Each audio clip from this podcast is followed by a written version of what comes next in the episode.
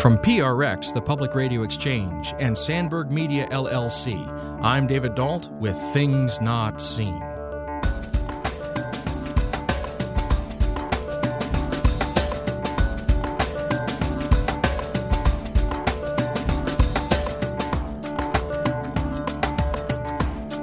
It's been incredibly healing to be a part of a movement of other LGBTQ Christian leaders who are, are bringing that sense of welcome and belonging into our, our Christian communities, our faith communities.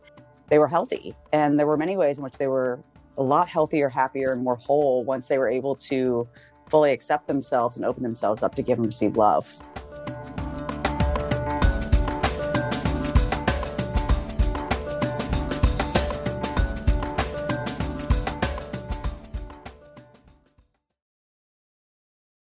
Things Not Seen is made possible in part through the generosity of our Patreon supporters. If you'd like to join them, please go to patreon.com slash notseenradio. That's P-A-T-R-E-O-N dot com slash notseenradio. Thank you.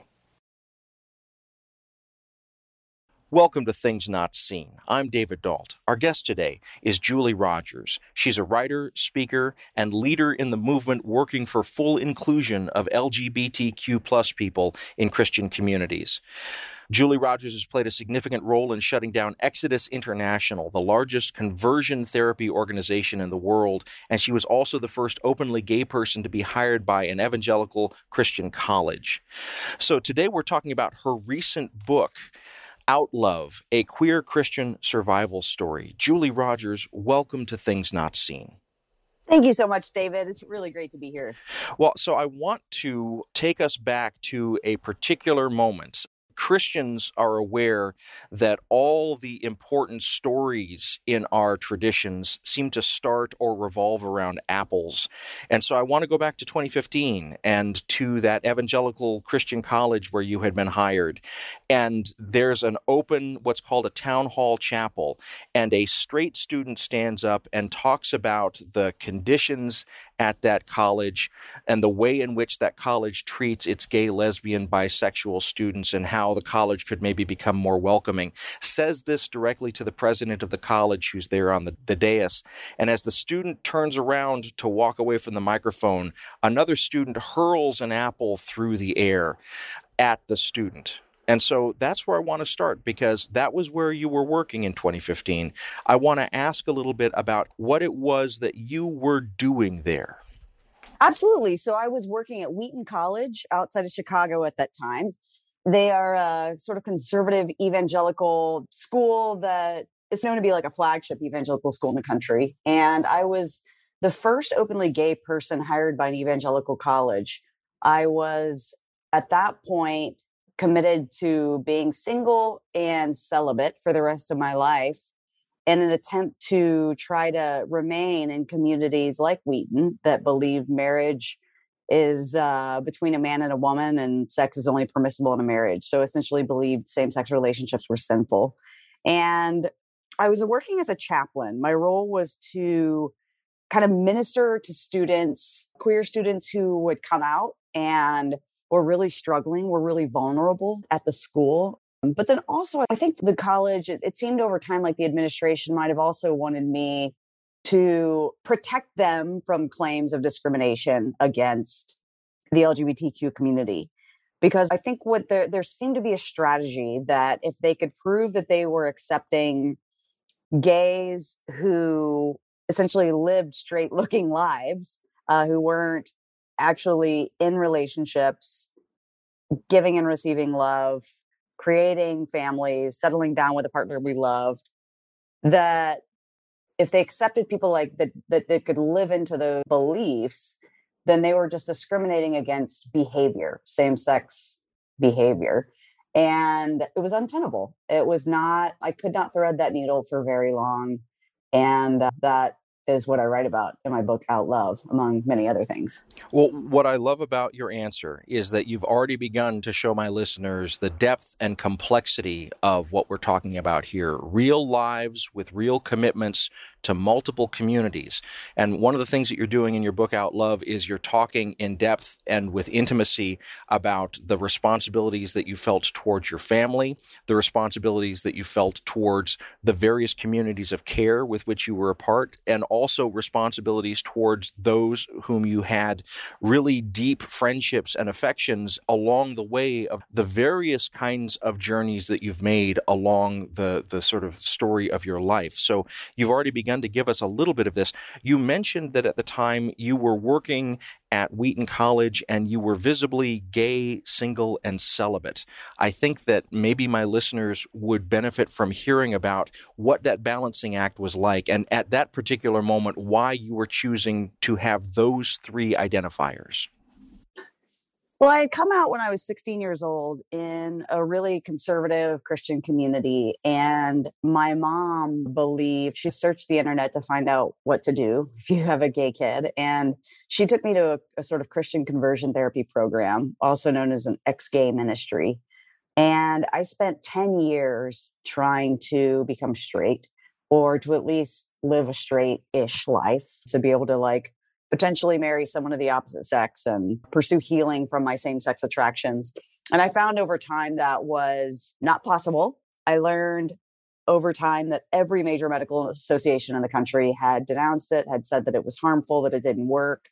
And I also began to see the devastating consequences of teaching that said people who were some version of LGBTQ were sinful and broken and bad, essentially. So I came out in a different place and said, you know what, I can't change. I am obviously just gay. And at the same time, I knew that if I were to start dating or entertain the possibility of sharing my life with a partner, that I would lose everyone that I loved. I had spent my whole life in ministry and my whole life in evangelical communities and I really couldn't cope with the thought of losing my family and losing every all the relationships that have been most dear to me. So I thought maybe if I can just be single and celibate, I can I can not only stay in these communities, but also help sensitize them to the gay people in their communities and to know that we didn't choose to be this way, that we can't change it, and that there are actually ways in which we might be a gift to the community. So I took, I, I was writing and speaking about that and i took that job at wheaton in hopes of being able to move people and also to so that the queer people in those communities could know there's a place for them and that there's the possibility of a, a positive future where they could tell the truth about themselves and hear that they're loved and genuinely wanted if you're just joining us, this is Things Not Seen. I'm David Dault. We're speaking today with Julie Rogers. She's a writer, speaker, and leader in the movement working for full inclusion of LGBTQ plus people in Christian communities. Today we're talking about her recent book, Out Love, a queer Christian survival story. Well, at the midpoint there in your book out love as you're working through this identity of being gay single and celibate one of the things that you say at several points in the book is that you held traditional views about christian marriage. And for my listeners i'd like for you to articulate what that meant to you at the time that you were there in that space. What did you mean when you said that you were committed to traditional ideas of marriage? It meant that so what what the leaders in my communities taught were that was that everyone is born male or female. There's no such thing as a transgender person or non-binary person. We're all born male or female. And that marriage is only the relationship in which two people enter into a lifelong heterosexual commitment and monogamous marriage for the rest of their lives, and that any sort of sexual expression outside of that union was forbidden.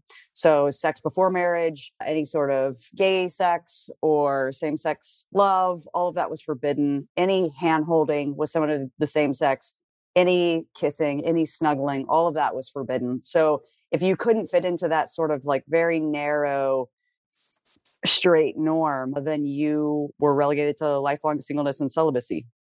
And this is part of the complexity that I want my listeners to understand is that there was a significant portion of your life where this wasn't eh, antithetical to the way that you thought. This was this was part of how you thought about God's design for the world and for humanity, even as you were becoming more and more bold in claiming your identity as a gay person. Now, those are my words, not yours, so I want to make sure that I've said that in a way that you recognize, or would you say it in a different way?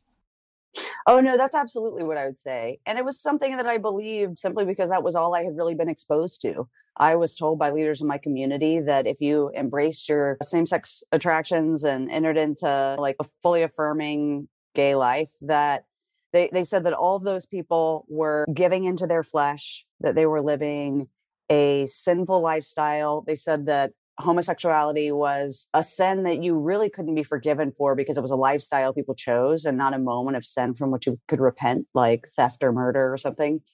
And I, I, had no reason to disbelieve them when they said that everybody that was in the quote unquote gay lifestyle were on drugs and having like wild, rambunctious sex and just a lifestyle of full on debauchery and abusive. You know, I was just like, oh, wow, that sounds really bad and scary. I don't want to be a part of that it wasn't until really the internet when I started being able to keep up with friends who came out and to see that they're they were healthy. And there were many ways in which they were a lot healthier happier and more whole once they were able to fully accept themselves and open themselves up to give and receive love.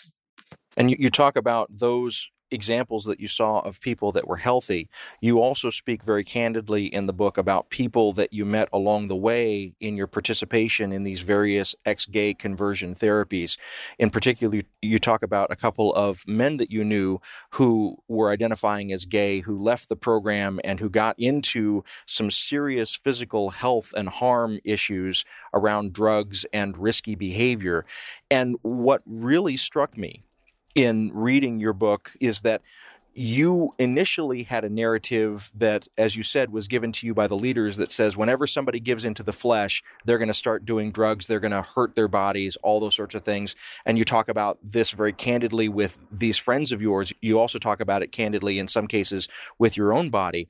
But what I what I came to find out and what I came to learn in reading your book out love was that over time that narrative changed for you and it wasn't that the giving into the love and desire that you felt was really the root of the problem but rather these very stories that said that you are not part of God's plan that you're not actually worthy of love. That was actually the damage that was leading to these other risky and health damaging behaviors. Now when I'm reading that in your book, I want to make sure I've got the message right. Have I read you correctly, or would you say that in a different way?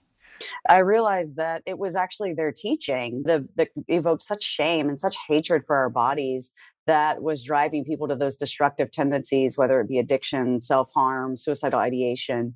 And that wasn't necessarily uh, true of the LGBTQ community as a whole. And so I started to realize that those of us who, in fact, almost everybody I know who I was in conversion therapy with was self harming. And literally none of us have been engaging in self harm since we got out. Eh, there's like a clear line, a clear before and after.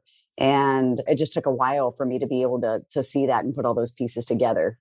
And eh, so, as we're moving towards break, what I want listeners to be hearing in this complexity is this book doesn't pull any punches. As we're getting into this conversation, what are some of the things that have kept you hopeful as we've moved through this? Now that we've begun to talk about some of the dark places here, what are some of the things that have brought you hope in this journey? You know, it's been really moving to see quite a few Christians or and people who shared my beliefs originally who've been open to moving with me who have maybe initially thought that it was, you know, queer people were sinning by nature of who we were. But over time, were to watch me and other people I love and say, hey, you know, I, I feel like you're actually really healthy. I love seeing how happy you are. I love seeing you in love. And they've been willing to rethink their theology and come out in a place to say, you know what, hey, I was wrong. And I think God might really be moved to delight in in the LGBT people in our community. And it's just it's given me a lot of hope that people can change and that our stories actually can make a difference in the world. If you're just joining us, this is Things Not Seen. I'm David Dault. We're speaking today with Julie Rogers. She's a writer, speaker, and leader in the movement working for full inclusion of LGBTQ persons in Christian communities. Today we're talking about her recent book, Out Love, a queer Christian survival story. We'll be back in a moment. Things Not Seen is brought to you in part by Liturgical Press. Liturgical Press is a trusted publisher of resources on liturgy, scripture, theology, and spirituality. They've evolved to serve the changing needs of the Christian church, and they produce resources for pastoral leaders, teachers, engaged learners, and all leaders looking for quality books on faith and culture. Lit Press books are available at your favorite book retailer and online at litpress.org. That's litpress.org.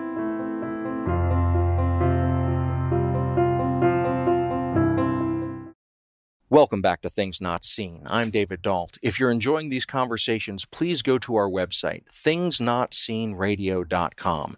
There you'll find close to 10 years of these sorts of interviews and conversations, all available for free for your listening pleasure. We're speaking today with Julie Rogers. She's a writer, speaker, and leader in the movement working for full inclusion of LGBTQ people in Christian communities. She played a significant role in shutting down Exodus International, the largest conversion therapy organization in the world, and she was also the first openly gay person to be hired by an evangelical Christian college. Today we're speaking about her recent book, Out Love, a queer Christian survival story. Well, I mentioned in my brief introduction about you that you worked and helped to shut down this organization called Exodus International. And in your book, Out Love, you don't just talk about Exodus International, but you talk about other gay conversion organizations. So you talk about a group called Living Hope that you worked with and that you were a, a, patient of. I don't know a better way to say it. You also talk about being part of a halfway house run by Living Hope called Hope House. And then later your work and involvement both as a participant but also then as a speaker for Exodus International. For listeners who may be unfamiliar with the general scope of these kinds of programs, if you could briefly give us an overview of where they came from and what they were trying to do. Yeah, so Exodus International was the largest organization in the world that proclaimed freedom for homosexuality through Jesus Christ. And they had over, at one point, over 400 smaller organizations that were run locally and independently around the world that all were affiliates and came together for a, a conference that they hosted every summer. The organization I was a part of was called Live is actually still alive and thriving. It's called Living Hope Ministries in Arlington, Texas, uh, the Dallas Fort Worth area. And I was taken I was taken there by my mom when I came out at the age of 16. And the way that looked was there was the, the executive director, Ricky Chelette, would meet with me and other people like me for pastoral counseling meetings every week, where he used reparative therapy talking points. So, so it's just sort of pseudo-scientific beliefs that are widely discredited as, as wrong by every major medical association in the country. He used those teachings about why he believed we were struggling with same-sex attractions and what we could do to find healing from them. He would weave those into sort of a religious guidance counseling session. And then in addition to those weekly meetings i would do i would go to their support group every thursday night where that was like church youth group in some ways. There would be like we would sing worship songs and then there would be like a broad talk about the bible. And then we would split up into small groups that were more like a 12 step recovery program that was where we would confess our attractions to people of the same sex or we would confess if we had acted out sexually with anybody or been watching shows that featured queer characters, anything gay, we would confess and receive accountability for in the group. And in addition to all of that, we went to, to youth retreats in the winter and we went to Exodus conferences every summer. And there were many ways in which you know, we were all just little queer Christians. Like we, whatever we called ourselves, whether it was same sex attracted or, you know, eventually gay, whatever we, it, we were just little queer Christians. And there was a sense in which, even though that environment exacerbated the sense of shame we felt, we already felt so much shame by coming from families that didn't accept us as gay and coming in churches that said we were disgusting and an abomination. So it wasn't a new thing for us to feel shame it was new for us to be able to find some other people who who understood and my peers who understood that sense of shame and who made us feel a little bit less alone by nature of connecting so so the other conversion therapy survivors in the group with me i'm still friends with so many of them to this day I wish we'd all met in a different context. It would have saved us a lot of years of trauma and a lot of years lost to coping mechanisms that we had to turn to to cope with the trauma. It was really fascinating it, I think that's why many of us stayed around for a while. One of the things that I want to make sure that my listeners understand is you mentioned a moment ago that you really found a sense of solidarity, kind of sharing and comparing stories with these other people in, at that time, the Living Hope meet, meeting, which was part of this larger Exodus International. But one of the things that I think comes through again and again in your book is that there was a real attempt to control that solidarity. Like, for example, you were not allowed to know the last names of the people that you were sharing these intimate details of your life with for fear that you would form some kind of emotional bonds with them or more intimate bonds with them. And so, at the same time that you were gaining this kind of sense of camaraderie, you were also being denied in many fundamental ways human relationship. And in fact, there's a point at which you say that you were like 25 or 26 years old and your most significant relationships were with people where you didn't know their last names. Now, yeah. that just blew me away. Yeah. Yeah, you're right. We we couldn't share any last names, any identifying information about ourselves, like where we went to school or church, because the leaders feared that if we weren't supervised, we would potentially meet up and start like dating or having sex or falling for each other. So it was very controlled. And you know, you don't know what you don't know. So I don't think I realized that was that weird or strange until I started making friends outside of the group in my 20s and they were like, Hey, this is weird. It seems like you might be part of a cult because your best friend is like a 45 year old man, referring to Ricky Chelette, the leader of the ministry. And it's a bunch of people who you don't know their last names. That's super weird. Well, and the other thing that really rang out for me, and you, have begun to talk about this, was the analogy of same sex attraction, gay feelings, admitting that you are gay, the, the way that was compared with and almost modeled on addictive behavior and something that you needed to recover from because it was like a substance abuse problem. Could you talk a little bit about that? Yeah. So we were referred to as strugglers. They would call us people with strugglers of same sex attraction. And it was basically, they believed that we needed to starve ourselves of any, uh, you know, masturbation was like a big deal. Anything that would associate us with our desires for people of the same sex, we had to starve those desires and those parts of ourselves. So it ended up, you know, it's one thing to confess like that you of substance abuse. That's something that it's a behavior that you can choose or not choose. It's totally different to treat an intrinsic part of who you are and your body's natural response to somebody that you feel attraction for or love to treat that response as something that is an addictive behavior that has to be shut down. And I found over time that it led to a real fragmented sense of self because you can't really shut off just one part of yourself. If you say no and start suppressing your natural desires to give and receive love and sexual expression, then you start having to shut down your emotions and you start having to shut down, cut off all kinds of relationships because it's starting to get too intimate or too intense. And it just, it led to people kind of suppress, suppress, suppress, no, no, no, bad, bad, bad. And then they would binge on some sort of really unhealthy expression of their sexuality because they needed some sort of outlet. If you're just joining us, this is Things Not Seen. I'm David Dault. We're speaking today with Julie Rogers. She's a writer, speaker, and leader in the movement working for full inclusion for LGBTQ persons in Christian communities. Today, we're talking about her recent book, Out Love, a queer Christian survival story you've mentioned this, but I want to make sure that my listeners are clear about it. You've said at a couple points that during your participation in Living Hope and Exodus, you were called on to confess, confess, confess. I wonder if you could spell out a little bit of the kind of graphic detail in which you and others who were part of this program were urged to confess. This was not simply saying in broad terms, I had these feelings, but rather almost to a point scale, you were expected to give explicit detail about things that you had done. I wonder if you could say more about that. Yeah. So in some of the small group times where I said it was that starts to feel more like a 12 step recovery program, everybody would go around and give a number one through 10 to rate their week. And the point scale, if you were a 10, it meant you had anal sex that week. If you were a nine, you had oral sex that week. If you were an eight, maybe you like got hooked up with somebody through a webcam. And then five was like porn was like a five, and then masturbation like a two. And then they would start with the tens would go first and they would confess what they had done and try to figure out root, you know, the trigger. Like maybe they had been reprimanded by their boss that day, and that was what made them want to go masturbate. And it's really wild because maybe they just wanted to masturbate because it was like a Tuesday.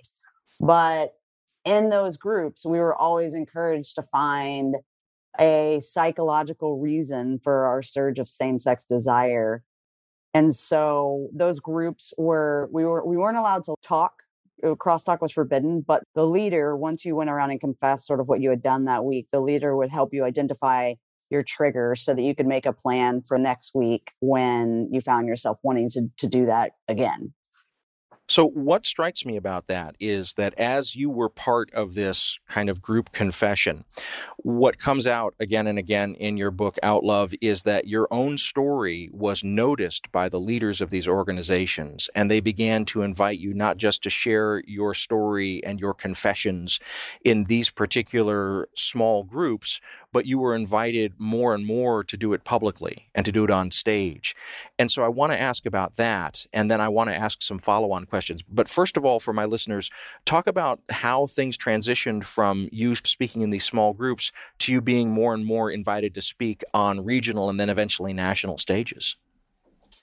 Yeah, so I, when I was 17 years old, six months after I was taken to Living Hope, Ricky asked me to give my ex gay testimony for their donor banquet. And I was like, Ricky, I don't really have an ex gay testimony, I don't think. And he was like, Well, you can share about how God started working in your life and about what you think God will do as you continue to submit to his will. And he, he kind of helped me craft a testimony. And it was well received by the audience. So he started taking me with him whenever he would speak in churches. And before he spoke, he would have me talk about my story. And he encouraged me to weave into it various things that might help explain why I struggled with same sex attraction. So I theories around a sort of flawed relationship with a same sex parent and over identifying with our opposite sex parent and how that longing for same sex love was eroticized at puberty. Again, none of this is factual or true. This is not that does not cause people to become gay, but in his teaching, that was his explanation for why people end up gay. So I would go, I would give this talk before him, and um, eventually Exodus International heard me giving my testimony and they asked me to do the same thing for their conferences before their speakers would talk. I think just illustrate their points in human form. You mentioned that this was happening eh, in the case of Ricky Chelette before kind of donors banquets, and I imagine that there was also a, a, donation component with Exodus International. So part of my takeaway from reading about these experiences where your stories were put on these stages and made public in this way, the way that I would say it is that your story was both monetized and weaponized. Now, when I say that, does that ring true for you, or would you say it in a different way? Absolutely. I felt the weaponized most acutely because people would then use my story to point to other LGBTQ people and say, well, look, if Julie is going to keep seeking a life of denying herself so that she can live for Christ, then you can do it too. And then it's become something that's no longer just a personal story, it becomes a sort of mandate. Well, and the, the other thing that struck me as I was reading your book, Out Love is that over time, as you were saying these parts of your story, and these were intimate, very kind of close details about your life that you were sharing, you would be coached by Ricky Chelette, the leader of Living Hope, and by others about how to make your story better. Or they, they, would come back after you had given a talk and said, Well, I really wish that you had left in this other part that was maybe a little bit more salacious. And what struck me about that was it seemed to me as if these powerful people who you were depending on them for affection and in some cases for your very circumstances of where you lived and your work, they were they were shaping your story. And they were re narrating your story. And when I got that impression from the book, I'm wondering when I say that back to you, did it feel like that to you, or does it feel like that to you, or would you think about it in a different way? Absolutely. When you're young, I was young and I was impressionable, and I was so eager to please them and so eager to be found acceptable by God, to make my parents proud. So it felt like that was my path to be good and to be seen as good in their eyes. So when you're that impressionable and, and earnest and eager, it's really easy to take their suggestions, like the suggestions of someone like Ricky Chelette, as the voice of God. And I took that, took his advice, heard it as God speaking to me, integrated that into my life and my story. And then at that point, there's so so many it's so hard being human and life is so complicated. And anytime we share our stories, we are highlighting some aspects of it, omitting others. And I found that what I thought was the truth of my life was actually just Ricky sort of connecting various dots and stringing together some questions or some some facts to create a narrative that supported his belief system and that you could easily, in fact, string together a totally different narrative from the exact same set of facts of my, of my life and it would lead me in a totally different direction. And eventually i did that and found that i was much healthier and much more integrated and much more whole. Well, and, as we're moving towards our next break, I just I want to reflect on this for just a moment more because it's so clear, particularly in the first parts of your book, Outlove, that you wanted a strong relationship with your mother. You had through the years a good, if complex, relationship with your father, but you wanted a good relationship with your mother, but she kind of turned her back on you. And in the wake of that rejection, you wanted a really good, strong relationship with Ricky Chelette, the leader of this organization, Living Hope.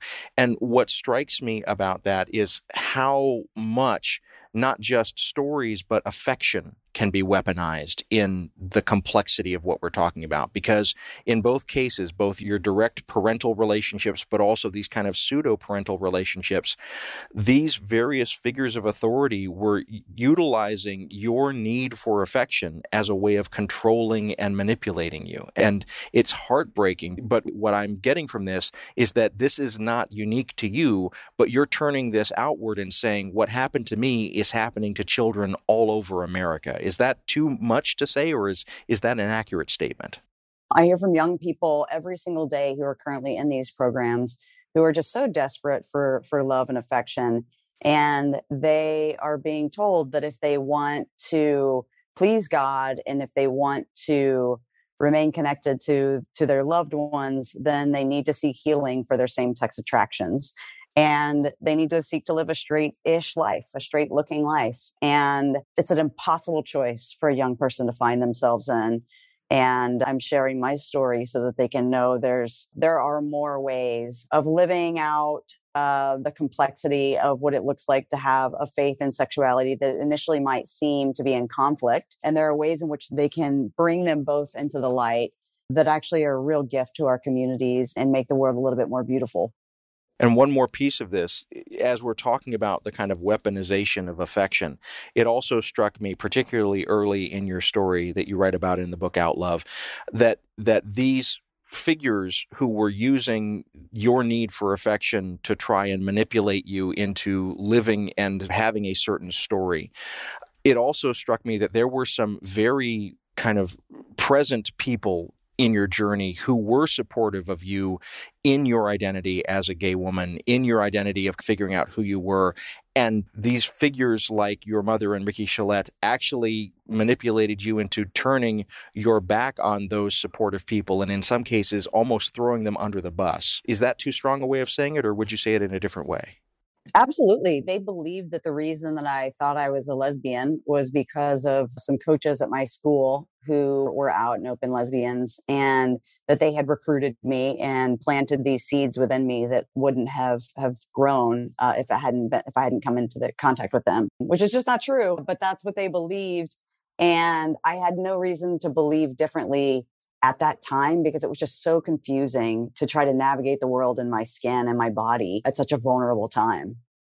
If you're just joining us, this is Things Not Seen. I'm David Dault. We're speaking today with Julie Rodgers. She's a writer, speaker, and leader in the movement working for full inclusion for LGBTQ plus people in Christian communities.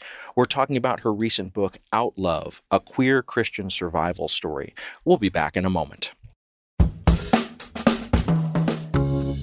Each week here at Things Not Seen, we dive deep into the tough questions about culture and faith.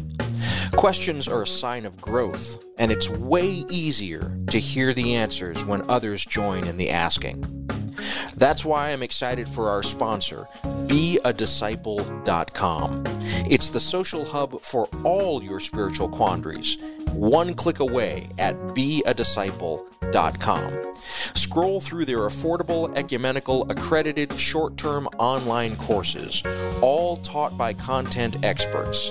Here you'll be in the company of others where it's safe to discuss hard questions. If you have questions and are looking to grow, enroll in a course today and ask away at beadisciple.com.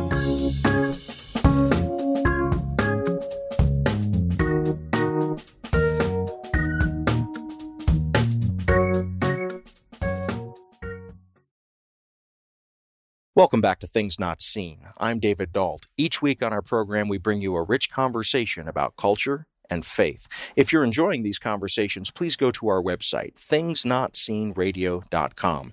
There you'll find close to 10 years of these sorts of interviews and conversations, all available for free for your listening pleasure. We're speaking today with Julie Rodgers. She's a writer, speaker, and leader in the movement working for full inclusion for LGBTQ plus persons in Christian communities. She played a significant role in shutting down Exodus International, the largest conversion therapy organization in the world, and she was also the first openly gay person to be hired by an evangelical Christian college. Today we're speaking about her recent book, Outlove, a queer Christian survival story. Earlier in our conversation, we started out talking about your role as an openly gay chaplain at Wheaton College, which is to the west of Chicago. It's a bastion of kind of evangelical Christianity and Christian higher education. And you said something early on in the conversation that I wanted to come back to. You said that you it was important to you to work at Wheaton College because you wanted to stay in places like that so that people who were having the kind of struggles that we've been talking about in this conversation would have someone that they could talk to and, and a resource that was not simply giving them uh, a line that said that they were somehow deficient, deformed, that they were intrinsically disordered. But I, I'd love to come back to that and linger a bit on what it means to you to be that presence that you maybe didn't have or you didn't have enough of when you yourself were going through these struggles and these real sort of crises of identity? It's been deeply meaningful. So, uh, all of us just want to be seen and known and loved exactly as we are. And I found that it was it was a long journey for me to get to a place of finding that in my own life and in my faith communities and I sort of had to piece things together from different places. Thank God for therapists. But it's been incredibly healing to be a part of a movement of other LGBTQ Christian leaders who are are bringing that sense of welcome and belonging into our our Christian communities, our faith communities. And I honestly was also just so impressed with the students at Wheaton who took it upon themselves. They came out at a college where they were explicitly told they weren't wanted and they challenged the institution to to make changes to become safer for people like them and they created communities where communities hadn't belonged before. And i don't think wheaton would have hired me if they hadn't first taken that initiative and been loud about being there and refusing to be quiet about it. So there's a sense in which it's been incredible for me to be able to go provide that place for students. But there's also a sense in which the resilience of these students and young people created the possibility for me to even be able to serve in those kinds of roles. Well, I want to linger there for just a moment because you quote a line from the evangelical leader Pat Robertson at one point in your book where Robertson says, Gays don't reproduce, they recruit. And there's a kind of narrative that says that any student that would go to a Christian college, as you say, a place where they know that they're not wanted, they must have simply wanted to cause trouble. And what I have gotten from your narrative, but also from the conversations that I've had with my own with people in my life, but also just from what I've learned, is that people are constantly learning new things about themselves. And so a student may go to a Christian college and midway through may suddenly realize that all of these things that they've been fighting and, and refusing to notice about themselves are blossoming. And so it, in many cases, if I'm understanding correctly, it's not a matter of the students decided to go to this Christian college and be agitators, but rather they awakened to themselves in the midst of this educational experience and began to realize that there was no place for them. Now, when I characterize it that way, when it's not like activists coming and agitating, but rather it's real humans trying to work out their identities, I feel like I'm on the wavelength of your book, Outlove, but I want to check in with you and make sure. Absolutely. And they might have even chosen a Christian school because they wanted to try to find a community where they would have to suppress their sexuality because they were scared of what it would look like to be open. The, the repression runs so deep. The need to not accept yourself in Christian communities runs so deep that there's a range of reasons students choose a conservative Christian college. It could be their parents tell them that's where they have to go and their parents are the ones paying for it. It could be that they are wanting to find a, a place where they'll be discouraged to accept themselves initially. And then they get there and realize, hey, this isn't healthy. I'm not thriving here. But very few of them, when it comes down to it, no students no no lgbtq people are wanting to be in environments that are hostile toward them where they have to perform or where they have to suppress their deepest longings in order to belong. Everyone just wants love and acceptance and they're doing the best they can to find that. This is something that struck me in your book Outlove it's the second day that you're at Wheaton College. You've just been hired to be a chaplain there. And you're sitting in on a meeting with both staff and students of the chaplaincy and, and the students that, that, are there involved in the various programs.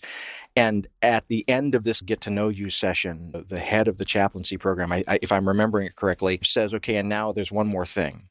And he looks around the room and he just basically starts saying, You are loved you are loved. God is love. God loves you. God made you to be loved. You are loved, and th- that is what we have to say about you before we say anything else about you. You are loved. Now, I'm paraphrasing it, but what strikes me about that moment that you talk about in your book, and, and you say it was an emotional moment for you, it was an emotional moment for me reading it.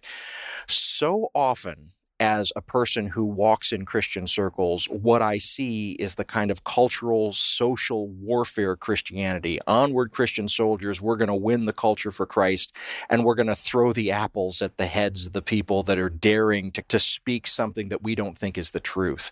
And here in the midst of this, instead, was a colleague of yours on the second day that you were there, basically saying, all of that is hogwash. What this really comes down to is you were fearfully and wonderfully made however you are, and God loves you however you are. I, that struck me. I want to make sure that listeners hear about that moment and not just from me paraphrasing it, but I'd love to just take a, a bit of time here and, and relive that moment with you and hear about it from your experience of it. Absolutely. It was one of the more moving moments. There was a, a colleague of mine in the chaplain's office who was um, actually responsible in many ways for me being hired there who at Refuge, which was the, the community group for LGBTQ students, he wanted to end on that note every single week. He was an ordained minister as well. And every single week, he would say, Now it's time for the most important thing. And he would pronounce this blessing over the students that he had written specifically for them.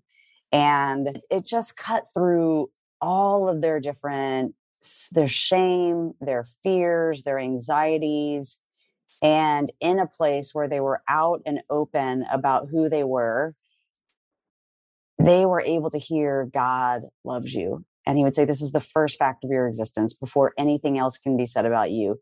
This must be said. You are loved by God. What sort of effect did it have on you the first time that you heard that? I felt myself tearing up and I felt myself realizing I had never heard anything like that in a Christian community where there was no but.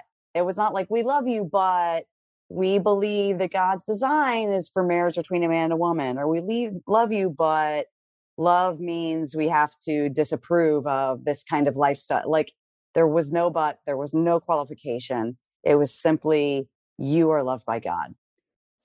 And it felt daring and courageous and so incredibly powerful to let that love stand on its own and to not have to try to manage it and to not try to manage how we would interpret that.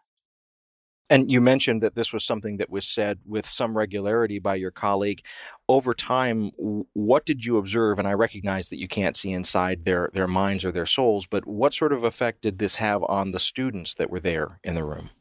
The students began to really internalize God's love for them in certain settings. I think it's what helped them get through. They didn't, they weren't able to internalize that by and large. For the most part, they continued to feel like, the the campus as a whole is not a safe place for me. People think i'm disgusting.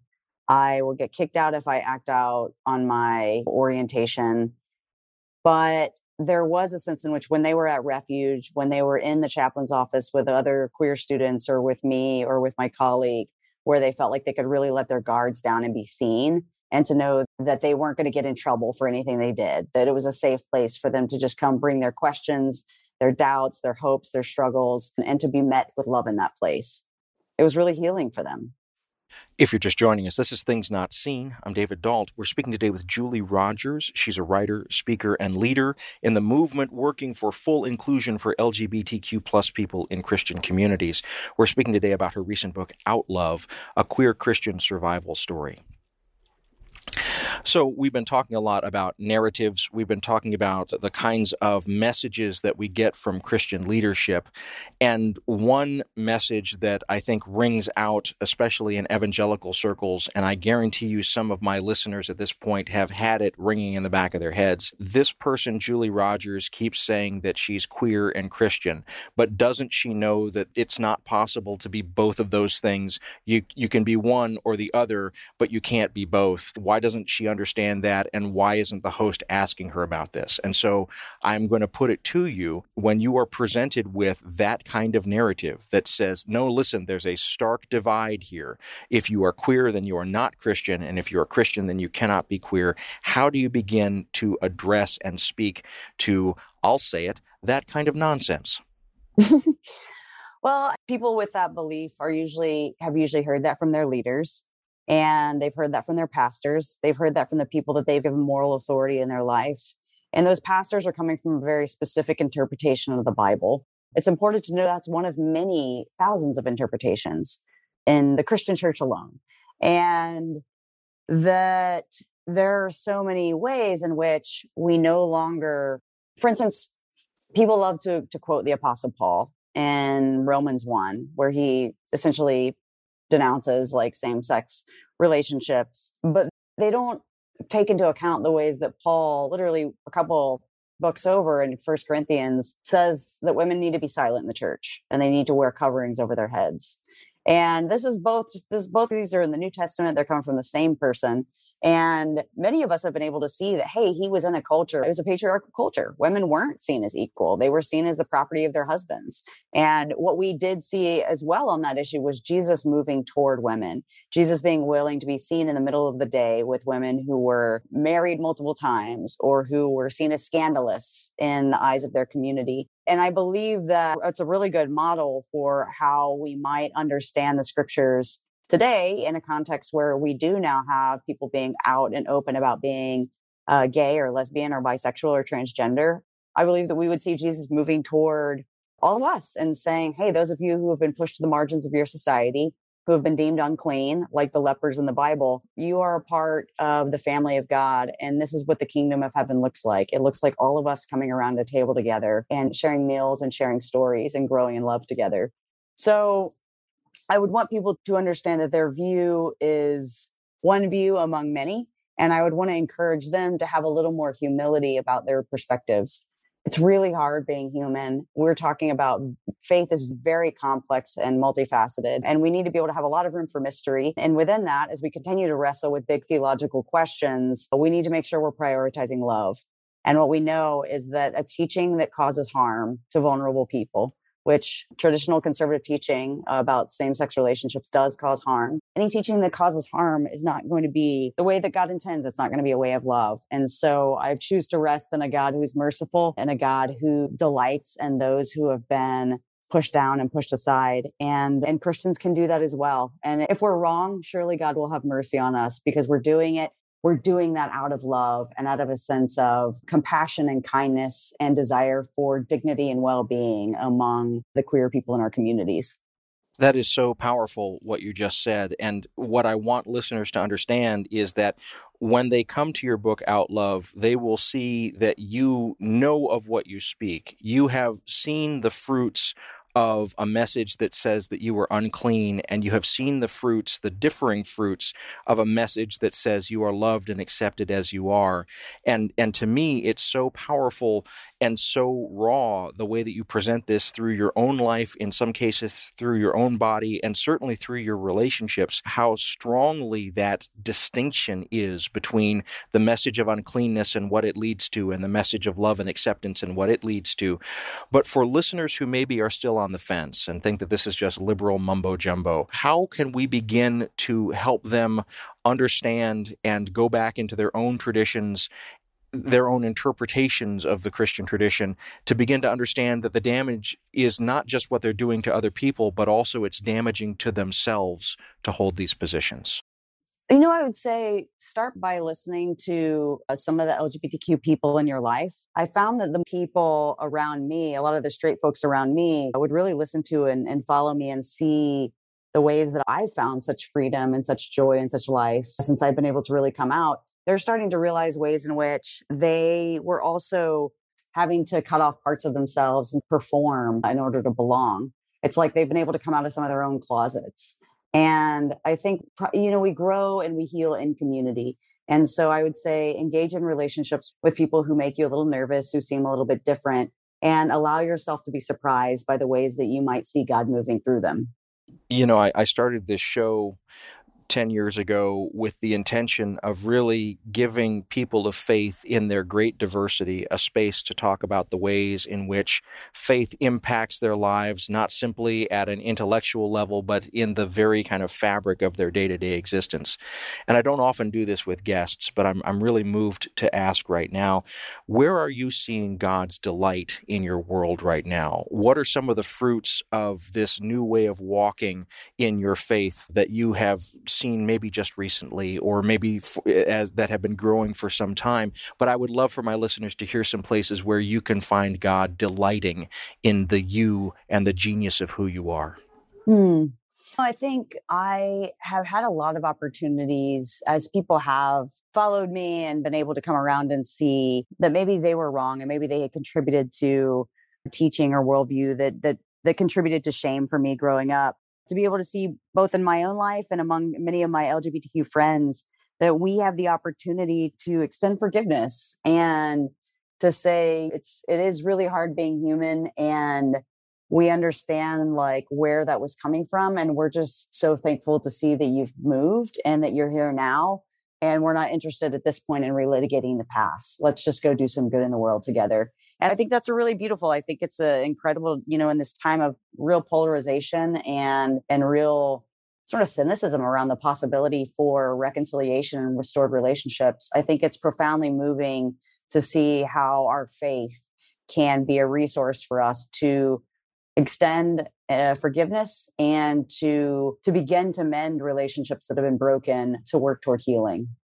well, I just want listeners to know that if they pick up your book, Outlove, that's exactly the way that you conclude the book as well, with this invitation both to the reader, but also to those that we've been introduced to through the various stories of your journey who maybe are not yet reconciled to you. It's this open invitation for reconciliation, for healing, and for deepening of relationships. I think it's extraordinarily beautiful, and I found it to be very inspiring. I, I am aware that this book is your life. And it is the journey that you have taken, and it was a brave and courageous thing to put it on the page.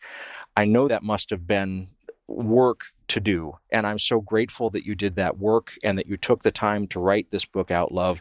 But I also want to thank you, Julie Rodgers, for taking the time to talk about your book with me and my listeners today. Mm, absolutely. Thank you so much, David. We've been speaking today with Julie Rodgers. She's a writer, speaker, and leader in the movement working for full inclusion for LGBTQ plus persons in Christian communities. She played a significant role in shutting down Exodus International, the largest conversion therapy organization in the world, and she was also the first openly gay person to be hired by an evangelical Christian college. She's featured in the documentary Pray Away, which aired in 2020. It's a documentary about the movement to, quote, pray the gay away, and her writing has been featured in publications such as Sojourners, the New York Times, the Washington Post, and Time Magazine. She lives with her wife in Washington, D.C., and today we've been talking about her book, Outlove, a queer Christian survival story. Things Not Seen is produced by Sandberg Media LLC. We're distributed nationally by PRX, the Public Radio Exchange. Today's show was recorded at the William Adams Studios in beautiful Hyde Park here on the south side of Chicago, Illinois. Our studios have a home courtesy of the Zygon Center for Religion and Science, part of the Lutheran School of Theology at Chicago.